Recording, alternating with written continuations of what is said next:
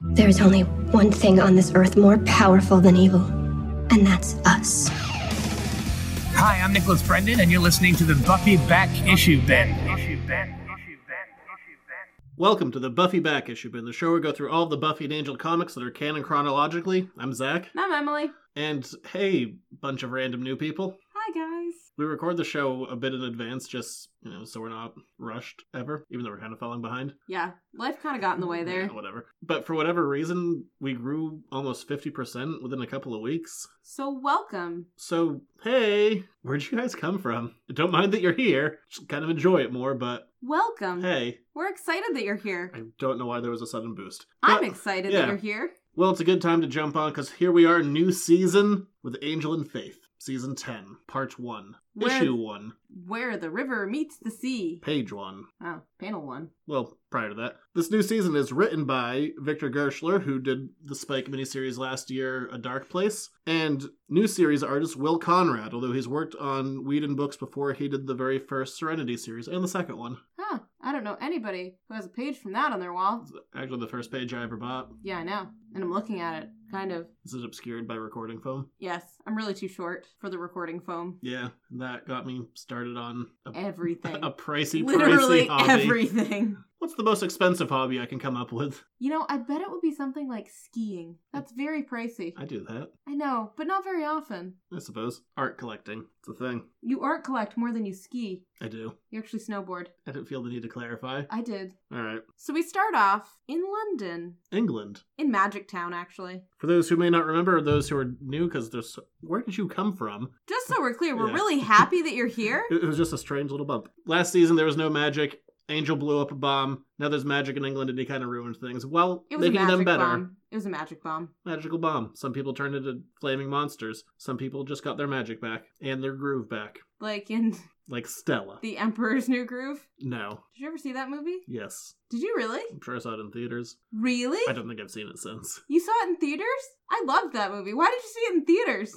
Because it was the 90s. Was it? Yes. We're so old. The Uh, movie that I watched today was in 2004, and the kids that I was watching it with, they were all like, that was the year I was born. And I was like, huh, well, I remember when this movie came out. Anyway, And after some turmoil at the end of the season, Faith has left Angel, even though this book is still called Angel and Faith. confusing. But in the Magic Town district of London, I guess. Is that how this works? Yeah, I wonder where Magic Town is. Did they tell us last time? I feel What? like they didn't. London, England.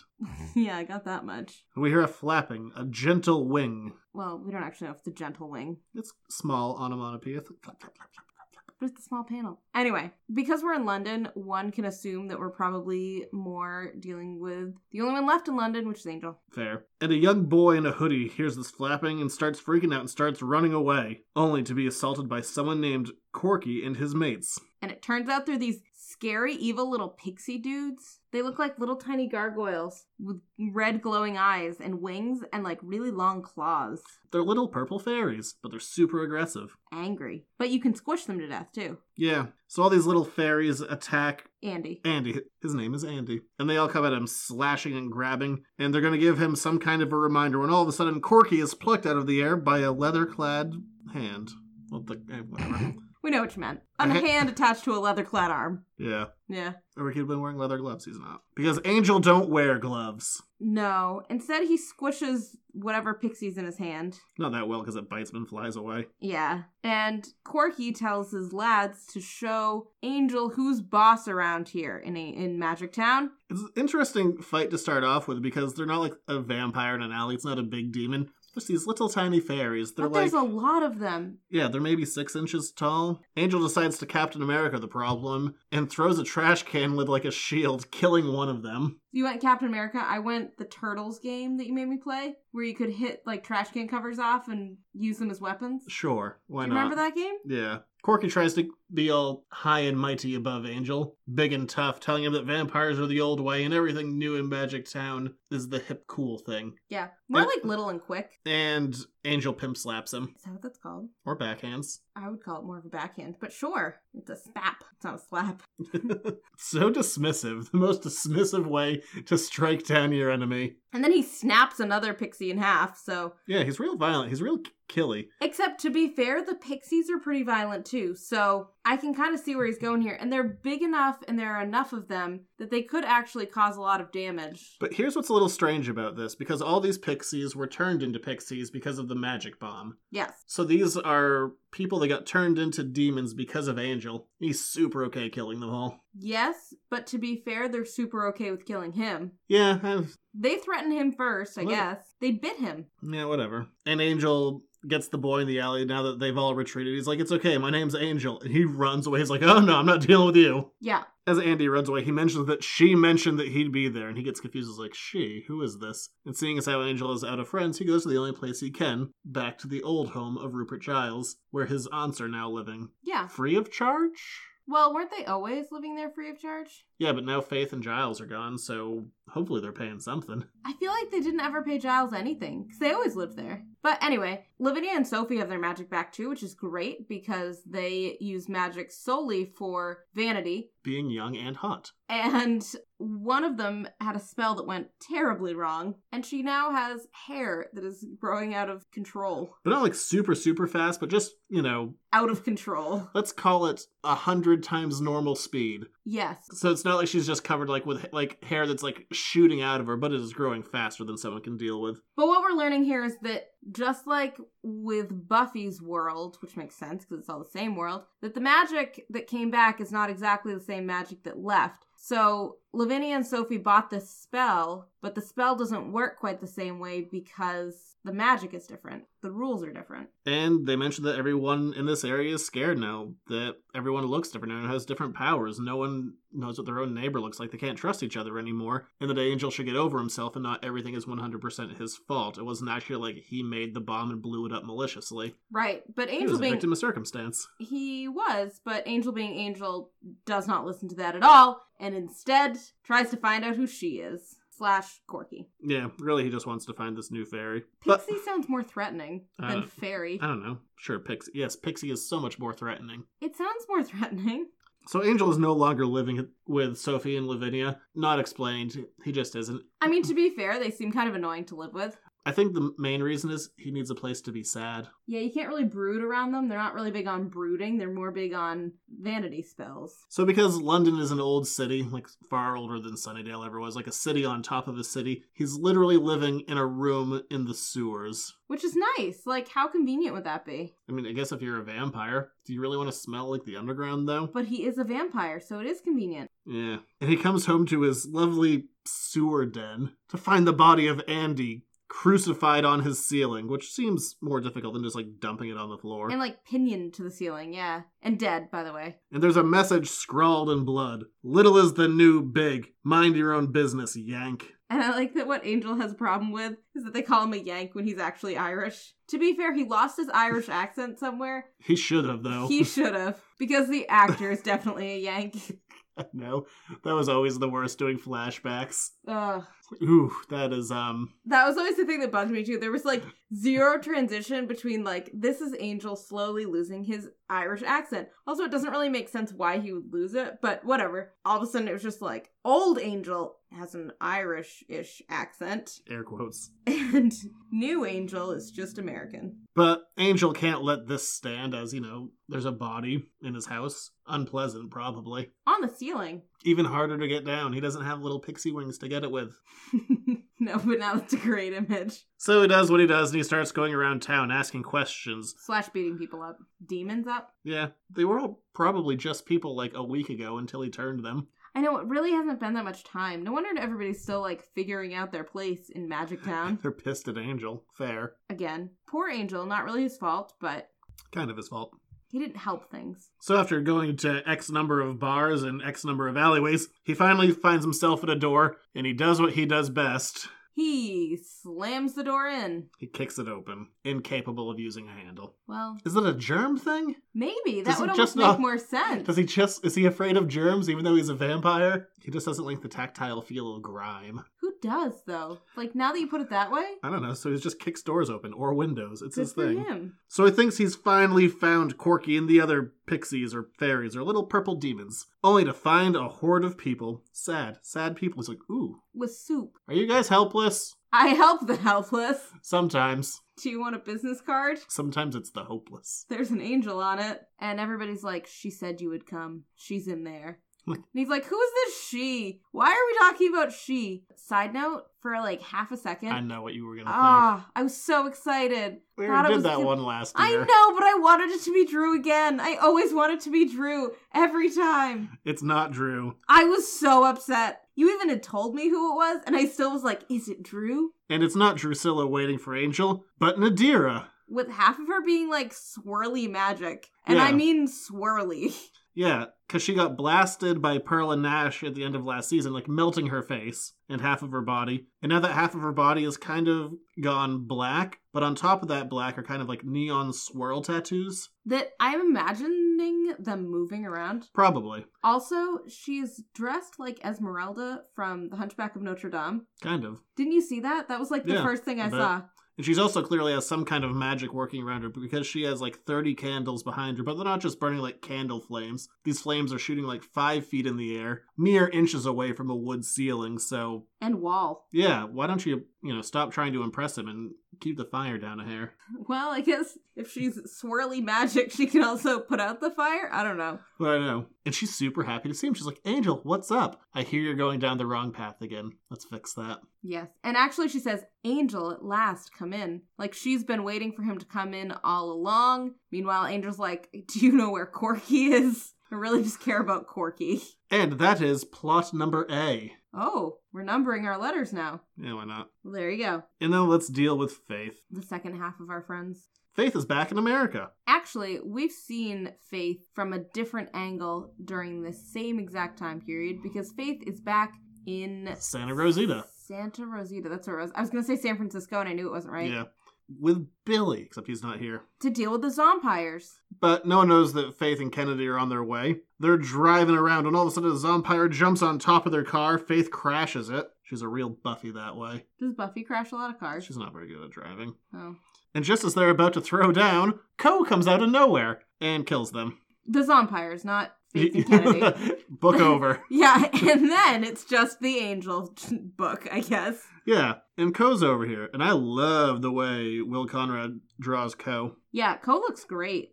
Really, his art overall, it's different from what we've seen a lot of. It's a lot darker. I mean, I guess that's the coloring as well, but the His art is more the re- overall um, vibe. realistic, I suppose. I guess is the term I'm looking for. Like his line, his very detailed line work, and is very much going for like photorealism Yes. compared yeah. to the other stuff, that which is I don't know more interpretations, I suppose. yeah. I'm, I'm bad. With, I have no art background. I'm bad with descriptors. this looks more like those parts of After the Fall that were definitely photorealism. Oh yeah, but I know what you're talking. Well, those were like photo reference. Like I could find you those exact stills. I'm sure you could. But Co looks great. It's interesting seeing that interpretation of him. Looks much tougher. Yeah, he does. But he still has his glowy disc things coming out of his hands, which are very helpful as he swicks, schwicks, and schwacks heads off. So Faith, who has never met Co, looks like she's ready to fight him when Kennedy comes in. She's like, "Hey Co, how's it going?" And it turns out Co is driving all of the vampires towards the center of town, which really explains his one-page cameo on the Buffy side of things. It was like, "Oh hey, Co's there." Then Co left. I know, I totally forgot that Co and Kennedy had interacted, and they had like a whole arc together. I just, Yeah, they did. it just was like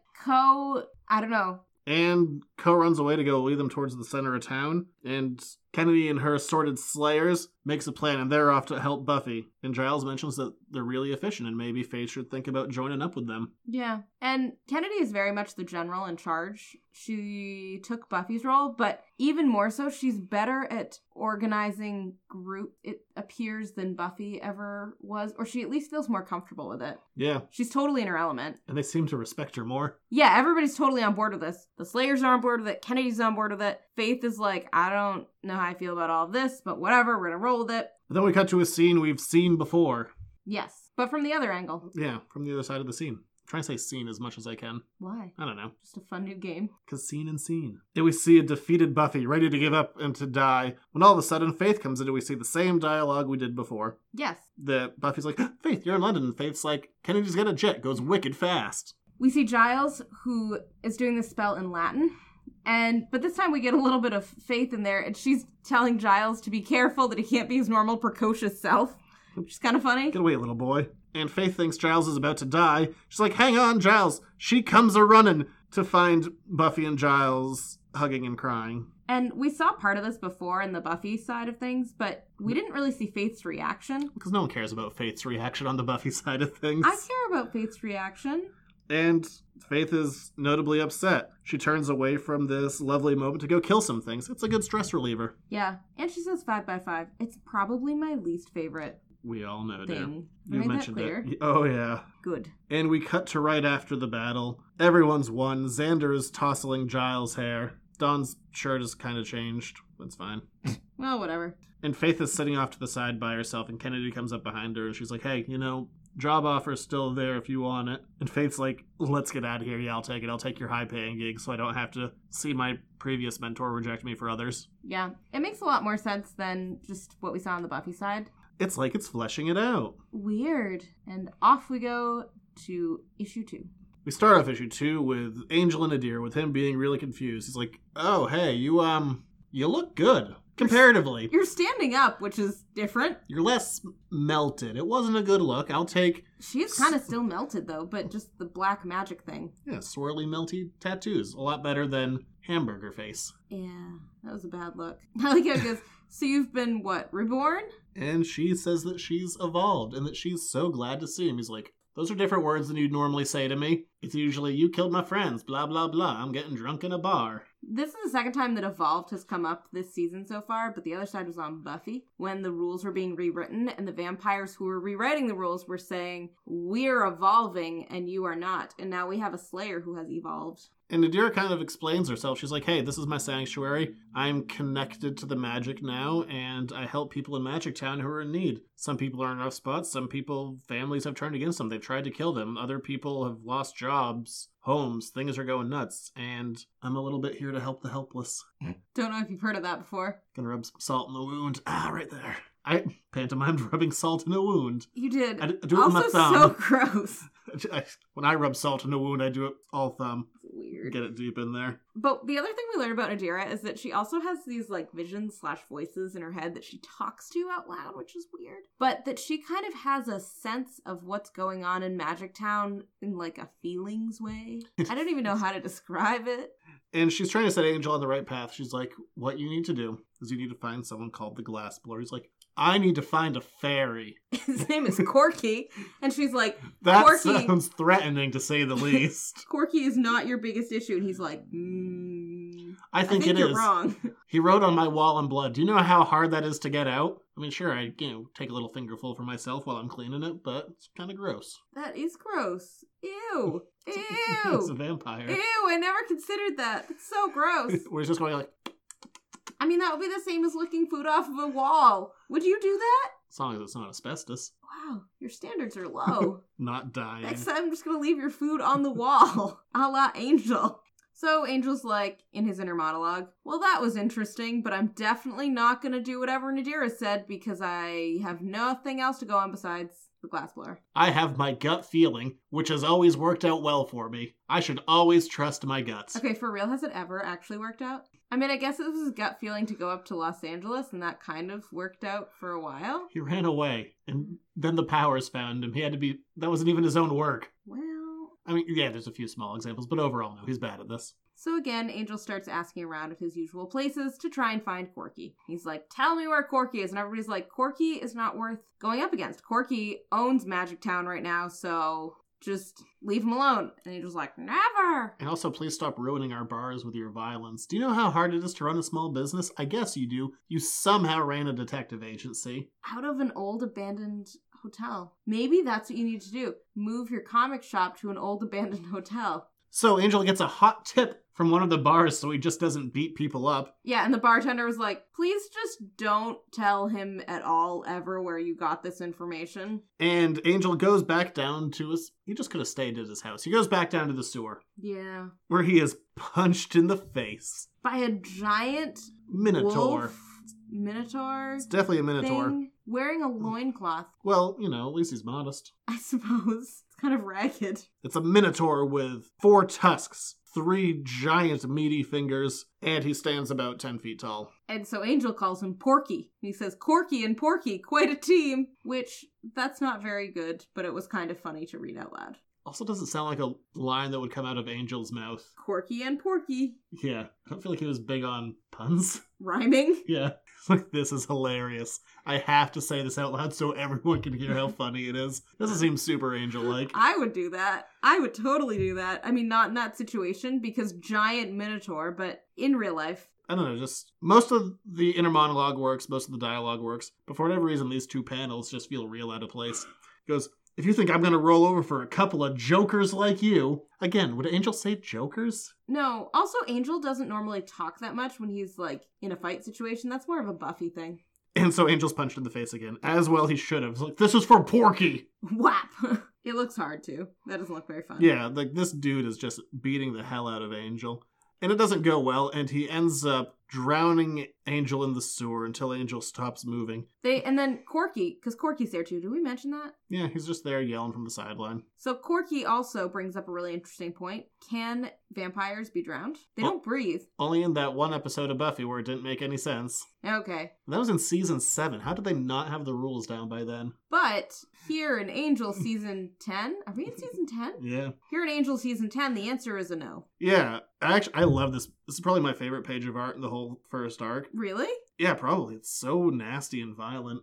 It's gross. It's good violence. It was maybe why it was less my favorite. So the giant three fingered minotaur is holding down Angel face down in the sewer. Gross, by the way. At least the water looks cleaner than I think it probably is. Like, at least they made it like a bluish color, not like a brackish color. And Angel reaches behind his head, takes both of the fingers, and just snaps both of them, one in each hand, because they both fill a hand. And the Minotaur shoots up, screaming in pain. You can just see these fingers pointing in the directions they shouldn't be. It's so gross. It's real awesome art. It looks painful. It does, and it doesn't even, it's not even on a humanoid hand. Yeah, like you buy it. Like Angel got beaten up, and then he found an advantage. And then our um, little piggy goes squee as Angel punches him repeatedly in the face. And by the little piggy, he means Porky. But unfortunately, Corky ran away from Porky, flew away, fluttered, flapped, flap, flapped. And we have a new friend that shows up A new friend, Inspector Brandt, who tells us that Corky's last name is Smallwood,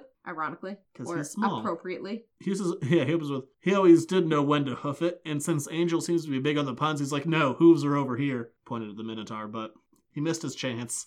Anyway, Angel still has on vamp face when he's talking to Inspector Brandt, which I think is really interesting. So yeah, we have Inspector Brandt, who's going to be here to deliver exposition and send Angel on assorted little missions throughout the season. Yay, Inspector Brandt. Hey, buddy. So he's kind of like Dowling, A little bit, but British. British Dowling. So they go back to the bar to get a drink, and Brant gives some backstory on Corky. Apparently, before he was turned into a little pixie, he used to just be a purse snatcher. And he's getting power and intel from someone, but Brant doesn't know who it is, and he's willing to work with Angel to help him get to the bottom of this. Could this be a budding new best friendship? No. Yes. But, you know, he certainly is convenient. And Angel asks him about the glassblower because Angel is now feeling rather chagrined that He didn't listen to Denier after getting his face shoved in poopy sewer water. He's like, maybe I should have listened to the other Also- lady. Also, you got beat up by a minotaur. You're really obsessed with the sewer water here. I feel like the minotaur was more of a threat, but sure, the sewer water was grosser. I mean, he'll heal from the punches. Will you heal from the indignity of having your face rubbed in poop? I feel like if you live in the sewers, it's kind of an occupational hazard. I suppose. Residential hazard, maybe? Gross. All gross. All gross. You're gross, Angel. Enjoy cleaning the blood off your wall. The most hygienic thing about your life. Ew.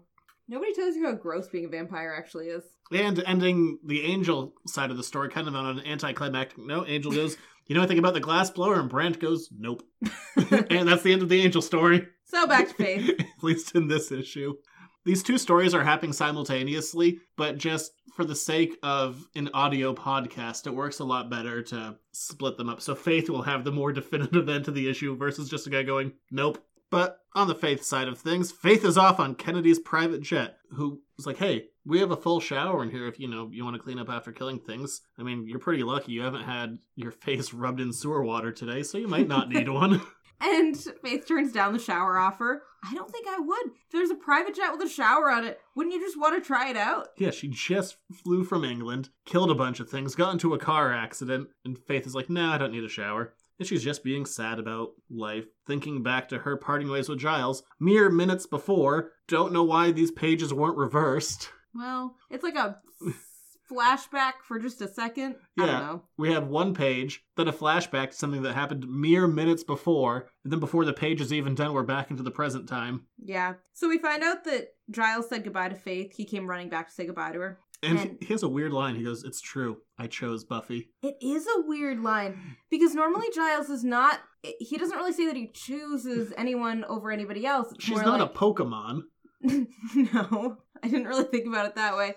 But then he tries to like backpedal on what he came running after Faith to tell her that he really thinks that Faith is more independent than Buffy and Faith can handle being alone, but Buffy can't. If anything, Faith probably needs people more than Buffy. Yeah, if anything, Buffy was just alone, kind of. I mean, like, she didn't really have a home. She has all of her friends around her, and Faith is like, "Go off with Kennedy. You two know each other so well. Yeah. I know that you just lost Angel. Also, Giles out. Peace." Yeah. And not only Giles out, but Giles out and I choose Buffy over you, so all of your fears are confirmed. Yeah. So he's had two weird lines in both arcs so far, because over on the Buffy side of things, he was like, I can't be your father figure anymore. Weird line, 12 year old, really follow yourself. And on this side, he's like, I choose Buffy. Also weird line because Giles would never actually admit that he was their father figure. Like I can't ever imagine Giles being like, "Yes, I am your father figure." Like he just would be. But if they ever tried to say that, he'd be like, "No, no, I'm more of a fun uncle or something." And then Funkle. no, no, that's the word Giles would use, Funkle. I don't think it is. I think that's what you would use. No. Be like, hmm, started good. Started with dad jokes, so And Faith goes over to Deep Scan, flying away in Kennedy's jet, where she meets a character who you feel like is going to have a role to play. She has none. She's like, here for now and leaves. Faith meets the HR lady. I really didn't think the HR lady was gonna have a role, but oh, I don't know. She just seemed to like be so aggressive towards Faith. I just could have seen her popping up more. I don't think she does. no, And she basically is Faith a million stacks of paperwork, which, in all fairness, if you were working a job where you're, you know, a known ex murderer doing private security and possibly more murder, then a fair amount of paperwork seems reasonable. yeah, they talk about the healthcare plan. Life is good. And Faith is like, I'm more of an action lady. Do I have to do this? And she's like, Yeah, you do. Get out of my face. Yeah, little old lady is intense, and I like her. She's sassy. She's bad at HR. She, She, reminded me of Ethel Beavers. she's like, You're just employee 344 to me.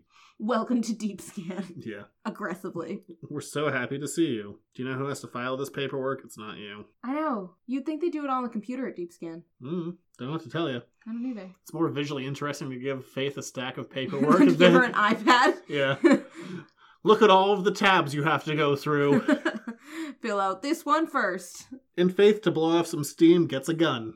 Never a great idea to give Faith a gun, but whatever. But we find out that guns now work against the vampires. Did we always know that? No, it's only very recently been established, Okay. like within the last arc, that, you know, if you shoot out someone's brain, probably take them down. It's like Yeah. the same as decapitation. But it's not like Faith is just going to be going up against vampires and demons. It could be other things. It never really is, but it could be. So she's practicing her gun skills. And She's bad at it. Her target practice is no bueno. And we see on Faith's, I don't know what they call these, like the target sheets that s- show like a head in the center of a body. She has drawn a doodle of the HR lady's face. And she's also missed the face every single time. Yeah, Faith is just not good at it. But I do think it's funny that Faith has on the protective headgear and goggles. She has proper gun safety. I guess she does, even though she's never really used a gun before. But Kennedy's like, guns are the future for slaying. So I guess that makes sense. Weren't guns the future for slaying in like the 1600s? Yes. And Kennedy says they have their first assignment, and it's a real assignment. It's not like Buffy's fake one.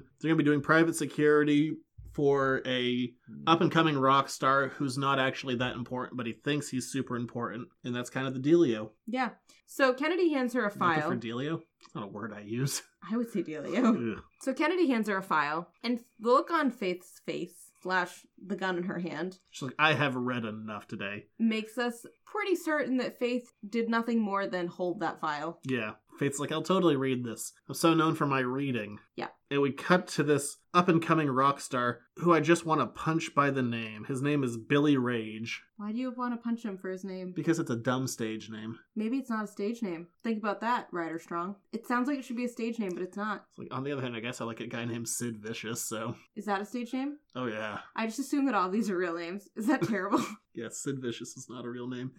Neither was Johnny Rotten. oh, yes. Yeah, okay. Did you know that Emma Stone is a stage name? Her real name is Emily. Yeah. Anyway, back to Billy Rage. And he seems to be doing a spin on a Beastie Boys song. He's like, You've got to fight, fight, fight for your right to basic bacon and eggs. Yeah, basic bacon and eggs. Bad lyrics. I can't back it up, but I assume bad tune. Yeah, nothing good is happening here. On the other hand, he is playing in F sharp. Oh, so good art. And what's So you still don't like anything about Billy, but you're pleased with the art. So that's good. It looks like the bassist is hitting a G. Sorry. He- I mean, that's legit. That's, I mean, doing a bar chord. So yay for the art. And Faith and the other Slayers go back to the after party, where Billy Rage is talking about how great he is and that his life is awesome. And he has like three girls hanging off of him, which is kind of what their assignment is to make sure that the girls and Billy end up parting ways before Billy gets in the limo. Yeah. And Faith is kind of grossed out by this whole scene when all of a sudden a bald middle aged man shoves his way into the room with a gun. Dun dun dun! And why does he have a gun after Faith tackles him to the ground? And smacks his head against the ground with like blood coming out of it. That looks really terrible. Yeah. I feel like he definitely has a concussion now. And Faith and the girl who was previously on Billy Rage runs over. She's like, Daddy! And to Faith's like, Don't hurt him. And he yells out that the girl is only 17 years old. and Faith is horrified. Also, not that I have any problem with Faith being horrified, but I feel like Faith has already hurt that guy, so saying don't hurt him at this point would be useless. Yeah, I guess, I guess don't kill him. Is more accurate. And the father gets up and starts yelling at Billy Rage. And he's like, Get this old man out of here. And Faith's like, We're not here to protect your jailbait, you creep. And the dumb girl, that's her ne- new name, Dumb Girl. Dumb girl. She's like, Daddy, leave him alone. I love him. Guy, I, I don't know how long they've been talking or whatever, but it's weird. It's uncomfortable. It is uncomfortable. And then Dumb Girl starts beating up Faith and saying, You leave my daddy alone. And then everything goes south. the father attacks Billy Rage when all of a sudden Billy Rage turns into a giant demon, Who looks like a rooster? a giant red bird. But he's really an aggressive bird. He's a bird that has a beak, but he has teeth. He does. He also has like claw hands. He doesn't really have feathers. He has like a bird head. Kind of like Porky, he's also about 10 feet I was tall. gonna say, he looks like the Minotaur with a bird head instead of a hog head. I was trying to see if I could do Corky Porky and something else. Couldn't. Couldn't get there. I was wondering what that look was on your face. It was a thinking look. Yeah, it didn't work. I guess I'm just not as quick as Angel. Can anybody be as quick as Angel? So, speaking of Angel, let's pop back to his world. So let's go to issue three and back to Angel. Because why not? Why not, indeed? Angel's back with Nadira, being like, things didn't go so well with Corky and Porky. And Adira, talking to someone, is going, he has to hit his head against the wall to see it for himself. Maybe. Then Angel enters the room. She's like, Oh, Angel, we were just talking about you and how you do the same dumb thing over and over and over again, you moth to the flame. Yeah, she really could have been talking to anybody who's been observing Angel ever. us. She could have been talking to us. She- yeah. It's okay. You don't need to explain him to us. we already know what he does. We've seen this dumb behavior before. And she's like, I'm sorry your pixie hunt didn't work out. Did you have a lovely chat with Inspector Brandt? Yeah, and so we're getting more of Nadira's weird, it's not really premonitions, it's like she can see what's happening. He's like, You haven't been followed? She's like, No. I do like her description, though. Angel, you're like a hole of blackness that all colors swirl around and disappear into. I couldn't look away from you if I tried. Ironically, half of her body is like a hole of black of blackness with just like Swirling colors. swirling colors on top of it. But it was a good description of Angel. And so Nadira again is like the glassblower. You gotta go to the glassblower. I don't know anything else about the glassblower. I just got that name in my head. So go find out what that means, and then you'll find an answer. She's like, I don't know about this. I like doing things my way. She's like, How's that Your way working out? worked terribly. You found Porky. You're bad at this. You've been bad at this. How you've saved the world is beyond anyone. He usually had help. Thick headedness, I think, actually gets him through usually. Yeah. Somehow. He's too dumb to give up. Yeah, just sheer stubbornness. It's like, all right, so I'll go find a glass blower. How do I find a glass blower?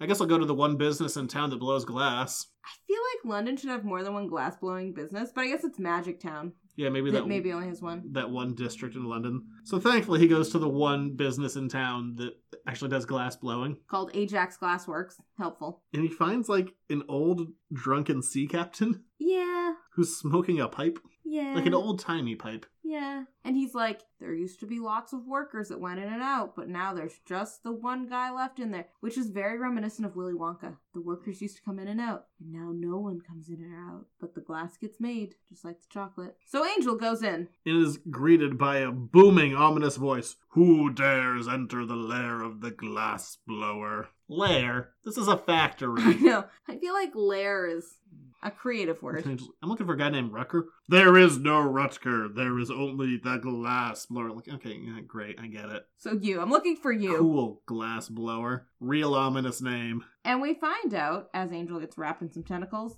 the glass blower is like an octopus, No, I think he's hot glass. but he has like tentacles with like the squishy things like a octopus. He's an octopus with hot glass. He's a hot galactopus. Wow. You said I was making up words. Okay. Galactopus. And even though he's like, I'm not going to answer any of your questions, he just chooses to give his whole backstory. Basically, he's like, hey, before I was a man, now I'm a giant kiln, and I make perfect bottles that can house anything. Yes. And Corky came to him. Uh, he brings up Corky. Angel doesn't even have to bring up Corky. The glass blower is like, Corky came to me and had a challenge of the perfect bottle. And I rose to that challenge because I can do anything with glass. And Angel's like, so not good that you're working with Corky. He's like, I have some questions for you. He's like, no time for your questions. I make these perfect glass bottles that hold pure magic within them, and Corky comes and gets them from me. But I'm not telling you any information. but that's all you're getting from me. And then he throws Angel out a window. Angel's like, I would have kicked that open myself. He returns to Nadiri. He's like, why? He's like, so I found the octopus. Why did you? s I I got beat up again. That's all that Angel ever get, does. She just gets beaten up. And Adir is like, well, that's really interesting. I think it's time for you to go talk to Inspector Brannigan. I do like a lot of her dialogue. The trick is letting go of the illusion you have control. You have to recognize there is a flow to things. Angel has no control. He's never had control. And he's also really bad at going with the flow of anything. Yeah, and of giving up any sense of control. So I'm kind of with Nadira here. I was super against her last season. This year I'm with her. Yeah, I Nadira it's funny that it is Nadira because it's like a whole different character. Yeah. Well, s- something's happened to her. Maybe we'll find out. Literally, we can see. Things happened. And like, she, she just kind of like shoos him away. She's like, "Off you go. I have helpless to help." Yeah. And Angel's like, meh. I guess I'll go. But he does it anyway. Like he does exactly what she wanted. He goes and finds Brant, and while he's finding Brant, he's like, I don't really know why I'm talking to you, but she sent me here. And then And then Bran's like, "Oh, Nadir." He's like, "Oh, do I? Am I the only one who doesn't know anything?" And he's like, "Yeah, probably. You're not very smart." Yeah, I know. How did everybody else in Magic Town know about Nadira? But meanwhile, Angel's like, I'm gonna save Magic Town. I'm gonna make Magic Town safe again. But somehow like, he's never heard of Nadira, so weird. But he does happen upon two guys, two boys who are picking up some glass bottles that Yeah. look suspiciously full of something like magic. Yeah, Angel's like, "How could I not have seen it before? It was right under my nose the whole time. Like people walking With bottles? in a street." I don't know what Angel's been doing this whole time, but clearly it's not been observing very well. And Angel points out, like, without Nadira pointing him towards Brent, he never would have seen these, you know, teenagers who are off to get drunk. It could just be that. Yeah. He's like, I saw someone with glass, so I knew it had to be the evil glass. Yeah, it's an odd shift, but Angel's super on board with, the, with Nadira now, so that's good, I guess. So he follows these boys into a warehouse, expecting this to be the end of his quest. That certainly will go as smooth as can be. Right, because following magic bottles into an abandoned building is a great idea, always. And he's immediately punched in the face again, By Pearl. because Pearl's back, Yeah, and Uh, Corky. under the employ of Corky. Although she said she'd work for him for free because she wants to kill Angel with the whole her brother is dead now. Yeah. And Pearl's not looking too good. She's got a big gash across her face. She's blind to one eye, but she seems to have even more power than before. Yeah, she has a lot of anger, so. Yeah, why not? Meanwhile, on the faith side of things, we're back with Billy Rage. I'm still trying to come up with a rhyme. Couldn't do it. So Billy Rage, now a giant bird demon, clucks at Faith angrily. He does actually. I don't. I didn't really look at it. I guess I just assumed it was like yelling noises. It was not. It's a giant clock. It's a clucking noise, so that's hilarious. Here's something a little weird. So he runs at the girl and her father, and Faith jumps in the way and somehow, big on the somehow, pulls a short sword out of the inside of her jacket. That couldn't fit in there. No, it would really show up in the lines of the jacket. or poke through it. And she attacks the bird with all of the other deep skin members being like, What are you doing? This isn't what we're here to do. And Faith is like, Yes, it is. I slay demons. There's a demon. I do like that she calls him Foghorn Leghorn. I do also like that she's like, I'm running out of chicken insults here. Rooster demon wisecracks is actually what she says. And as Faith is about to deliver the killing blow, Kennedy runs in and tackles her. She's like, No, slow mo. And Kennedy's like, What are you doing? We're supposed to be protecting the client, not killing him. And Faith's like, He's a demon. She's like, Yeah, it was in the file. How do you think he found deep scan in the first place? She's like, Oh, I should have read that. yeah, and then Faith is like, but that girl was underage. And Kennedy has a moment where she's like, underage, but she can't lose face in front of the client. Yeah, and also Kennedy brings up a really I don't know if it's a good point or not, but it's a true point. She's like, "Look, we can't make other people do their jobs. We can only do our job, and we've been hired to protect the client. They're supposed to card at the door. We can't do anything about that." Which is gross, but truish. I know. It's kind of like a yeah, I guess that's true. You can't take all the blame on yourself for things that you can't control, Is but Kennedy becoming Wolfram and Hart? sad. I don't know. Is Kennedy becoming Angel at Wolfram and Hart? yeah, a little bit. And Kennedy's like, I'll debrief you back at headquarters. So Faith goes and gets another gun and starts starts shooting in the shooting range again. She's Yeah. still not good at it, by the way. No, and Faith's like, so I get it. You're going to fire me. That's fine. Kennedy's like, I'm not going to fire you. I have more faith in you than that. Thankfully, she doesn't actually say that. I wish she but did. why has no one ever used that before? Uh, I don't know. She's like, hey, even Buffy screwed up her first mission, and then she quit, And then she gave me back the money, I guess? I don't know. and then she didn't. Things were weird. And Kennedy basically says, like, look, I agree, we can't be dealing with people who are, you know, grooming underage girls, but you also can't question me in front of my employees and in front of clients. Right. Like, that's a discussion to have back at headquarters, not in front of the client, because now also Billy Ray just fired Deep Scan forever, which is fine, I guess. No one really liked him anyway. But a client's a client. And after Faith cools down a little bit after her, you know, gun session, she goes back to the deep scan locker room where she's, you know, locker rooming it up, I guess, doing what you do, showering, changing. And she hears one of the other girls who is on the mission with her. And there's some gossip going like, spill, we hear Faith is the worst and screwed up forever. Which, okay, to be fair to this girl, this girl's like, I'm not going to tell you anything. Like, you can talk to Kennedy about it, but it's not my place. And then she immediately, with a small amount of pressure, she's like, fine, I'll, Yeah. I'll tell you everything. The other girls are like, well, we hear that she, Attack the client. yeah, we hear that she was really terrible towards the client. And the girl's like, well, it's almost like she didn't feel like she had to do the homework. That's the problem with those A-list slayers, I guess. They don't always play well with others. Uh, I Fair. feel like Accurate. that's really, really accurate. Yeah. yeah, she's not wrong. No, and also both Buffy and Faith felt like they didn't need to do the homework. So again, I would kind of be on the other Slayer's side here because I'm a preparer, and so I would be annoyed if somebody that I was on a mission with didn't prepare for the mission and then was like, "I just thought that because I'm the coolest, I could get by." Hmm. Wouldn't that be annoying? Totally with her, unnamed Slayer. Also, I like that there are A-list Slayers. Isn't Kennedy one of those? I guess.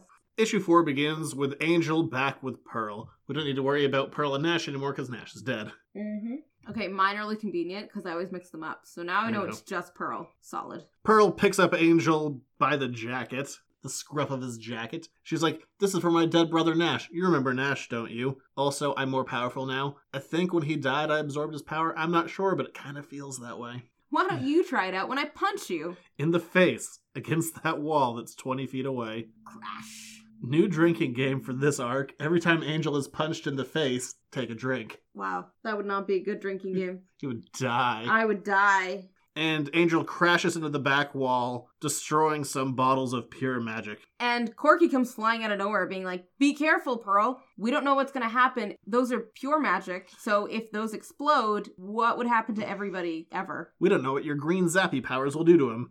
She's like, Don't tell me how to kill things. So instead of heeding his warning, she instead shoots her green laser bits right at all the bottles of pure magic, and Angel's response is run away! And so he pulls some of the humans out with him because helping the helpless Yeah. kind of his jam. But he's kind of helpless here, so help yourself first, Angel. It's like in an airplane. So Angel starts fighting Pearl, and he punches her in the face. Nice change of pace for this arc. I know. And then headbutts her. I, that was a weird one. I Look. wasn't expecting that one. He has such a big caveman brow, it's probably fine. Poor Angel. Can vampires get concussions? Because he would be concussed very much so at that point. And basically, Pearl's like, enough of that, flies him high up into the air, and then just starts electrocuting him with green energy. You can see his skeleton, it looks painful. It looks very painful, every part about it. and it looks like Angel's on the ropes. He's gonna die. There's no chance. But instead, he pulls a bottle out of his pocket, you know, one of those pure magic ones, and throws it at her like it's a Molotov cocktail while it explodes in the air. I was gonna say it kind of has the same reaction, so Yeah, it works. and it doesn't, you know, do too much damage physically, It would blind her. except for the blinding flash of light. Heavy on the blinding. Yeah. So poor Pearl is now blind. I guess poor Pearl? I don't really know. She flies away, like, I'm, she doesn't really know what direction she's going, but she just flies And Angel falls to the ground with a crash. conveniently through the same roof he was just pushed through. So yay. This is also the second leather jacket that's been tattered in this arc. How many does he have? I don't know, more than two apparently. Well, good for him, I guess. And then he starts getting attacked by Corky and his pixies, which Like- is just adding insult to injury at that point. Like the pixies. They come at him with little razor blades. And he's like, what are you actually going to do with that? And then they come at him with little pieces of wood. So better. In all fairness, yeah. yeah, like they could actually do that. So cool. An angel just starts slapping all these little pixies. Yeah. This- So much slapping, There is a lot of. very little punching. It's like odd violence. a lot of slapping, and he plucks Corky out of the air and brings him back to Nadira along with a bottle of magic. And Nadira's like, see what this does. And she opens it up, and the magic comes out as a nice mist, surrounds Corky, and it sucks him in there like he's the genie from Aladdin. Yeah. And Or she- Jafar. And hang on, wait, wait. And then she puts a cork on Corky. That was terrible. But I guess you've been searching for a terrible pun all night. So that was definitely as good as you're going to get. And Angel's like, how'd you do that? She's like, I didn't do anything. The magic did it. Twas the magic. I kind of like that she's so with the flow now. Also, one of her feet is swirly. I didn't know that. Oh, she's such a hippie now. I can roll with that. And Angel, in his tattered coat, returns to the scene of the crime. All the glass bottles are gone. He probably just could have like flicked Corky in the head, knocked him out, and dealt with all the bottles earlier. So this is his own fault. So while Angel is looking at this empty warehouse, Brant approaches from behind him and lights up a cigarette. He's like, "What happened here?" And Angel's like, "Pixies." Took a bunch of magic. Met that Nadira chick again. Kind of on board with her. Yeah. I am too, Angel. I am too. And then we see that the other pixies grabbed all the magic bottles, which are bigger than they are, I know. and brought them to another location. It takes like seven of them to pick up one of these little boxes of boxes magic. of magic. They're followed by this rat. yeah. And the rat jumps by them and they knock a bottle over. It doesn't quite break. They're like, I'm so sorry. We were so clumsy. And the rat turns into a lady. Who's Amy? Oh boy. Amy's back. I was sad. we don't really like Amy. Uh, I miss Drew. Can we bring Drew back? And Amy's fine at this. I would that's kind of all we see of her in this arc. She's not bad by any stretch, but I've never been the biggest fan of Amy returning over and over and over again. Like, let's just get rid of her. I know it's it's odd what characters got brought Contingent. back. Yeah, I mean, bring back Drew. I like Drew. was kind of done with Amy after season six, and she's managed to squeeze a few extra seasons in there. Yeah, I didn't need Skinless Warren back either. I liked him. Okay, well, you can have Skinless Warren then. Meanwhile, Back on Faith's story, after her sad locker room eavesdropping, yeah, Faith decides that it's time for her to leave. She can't be a part of Deepskate anymore. She packs her bag and calls for a cab. and Kennedy finds her outside waiting for the cab, so not super quick. And boy, the Faith story is a lot shorter. She only got a few pages this issue, Yeah, she did. which is fine, I guess. Yeah, she kind of wrapped up. And Faith is packing her bags into the cab, and Kennedy's like, Wait, you could make a difference here. We can help you. We can help each other. We can be better. And Faith's like, No, you said I could leave if I wanted to. Clearly, it's not a prison. Yeah, and Faith is like, look, playing with others is not really my MO. Um, I do a lot better on my own. And Kennedy goes, Here's a file. Try reading this one, and maybe you'll change your mind. And who do we see but dun dun dun? Riley Finn. who is marked as missing. which is really sad. So Faith takes it. Yeah, she's back on board because She might actually read this one too. Yeah, she's like, oh, I know that guy, kind of. Kind of. I knew him in another body and had sex with him. in the biblical sense, she knew him. I think had sex with him covered it I liked mine better. while she was in Buffy's body. in the biblical sense. And then they went to church. Also in the biblical sense, I guess. Yeah. that was so funny. Riley rolls up to like, does the initiative know about this? He's like, no, I'm just running late for church. I also like the dude's in a full suit for that. It's an event for him. I like Riley. Riley's my favorite. So I'm really sad that Riley's missing. And we finish this first one off with a one shot titled Old Habits. And No, no faith in this one. Yeah, this is just an Angel one. Shockingly, Angel has some old habits. And we're back at the convent with Angel and his nuns back in his Irish days, I guess. He loves nuns, specifically loves to murder them.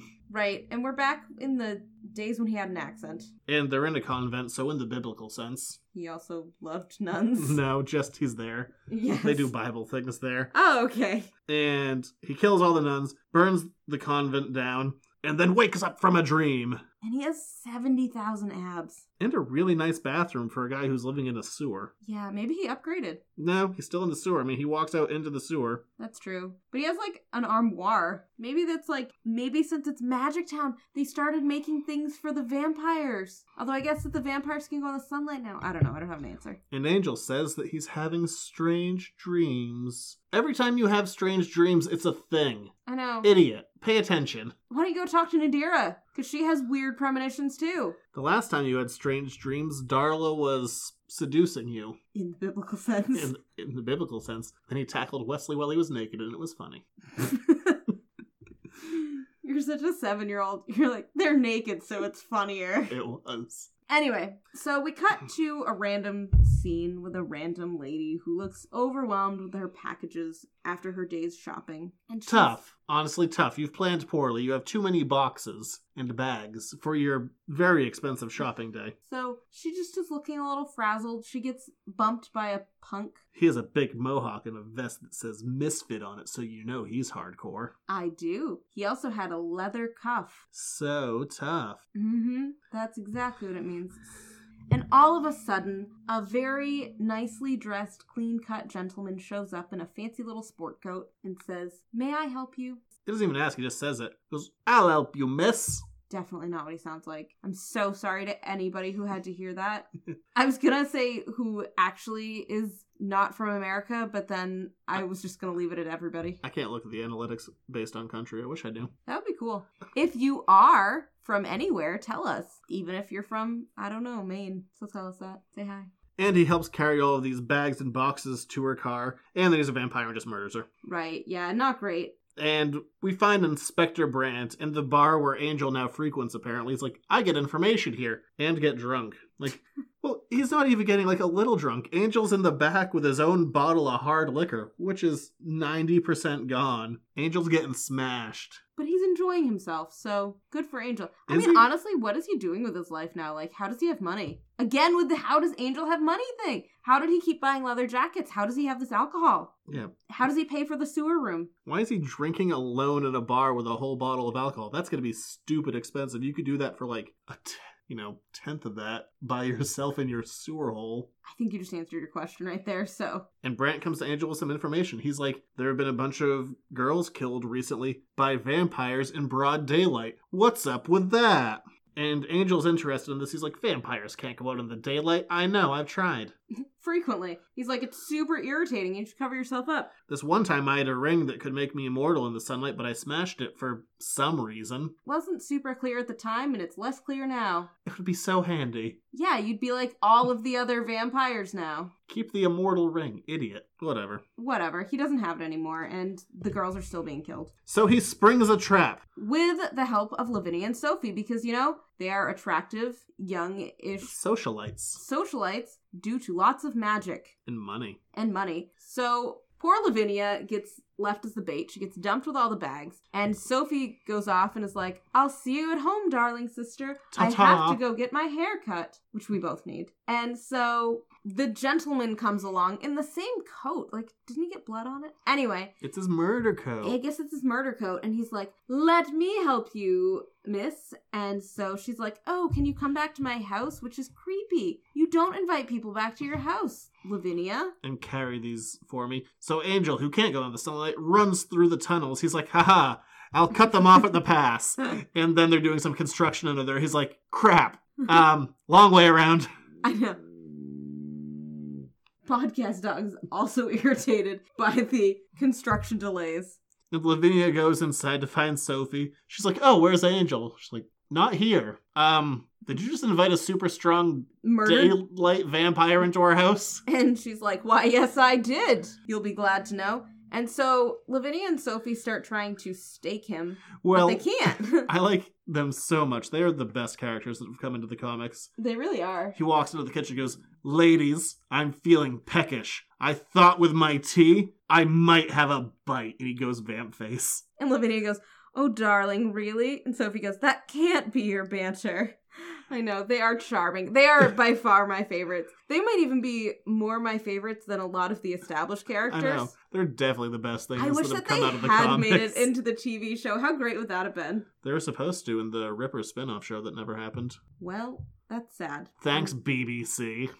Love BBC. Don't disparage them. They took them away. And then he goes, I do so enjoy being scolded. I think that's why I pick older women. The most insulting thing you could say to these two. And they're like, older! And they break out some steaks, because obviously they should have steaks in the kitchen. And try and take him out, but he's too strong, what with the new enhanced vampire things. So instead, they hit him with a frying pan like it's a Looney Tunes cartoon. Which was also effective in the, you know, kind of knocking him out and getting him away from them. they try and set him on fire, they shoot him with a crossbow, but he just turns into fog. It doesn't, yeah, it's not very helpful. And then he turns into a bat, but then the crossbow turns him back into a humanoid vampire, And Angel shows up, grabs him by the neck, and throws him into a wall. and then cuts off his head with a really big sword. Handy. So now Angel has found out that the new vampires can go in the sunlight, can turn into bats, can turn into mist. And they're tougher than him, even though he kills them every single time. So, huh. Yeah, whatever. And Angel's walking down the street. He's like, things keep changing. Maybe I should call Buffy, but I probably shouldn't do it. I'd like to figure out why vampires are different again, but I guess that's just one more thing to keep me up at night. And we see the newspaper, and it shows that six are dead in a convent fire, just like his dream.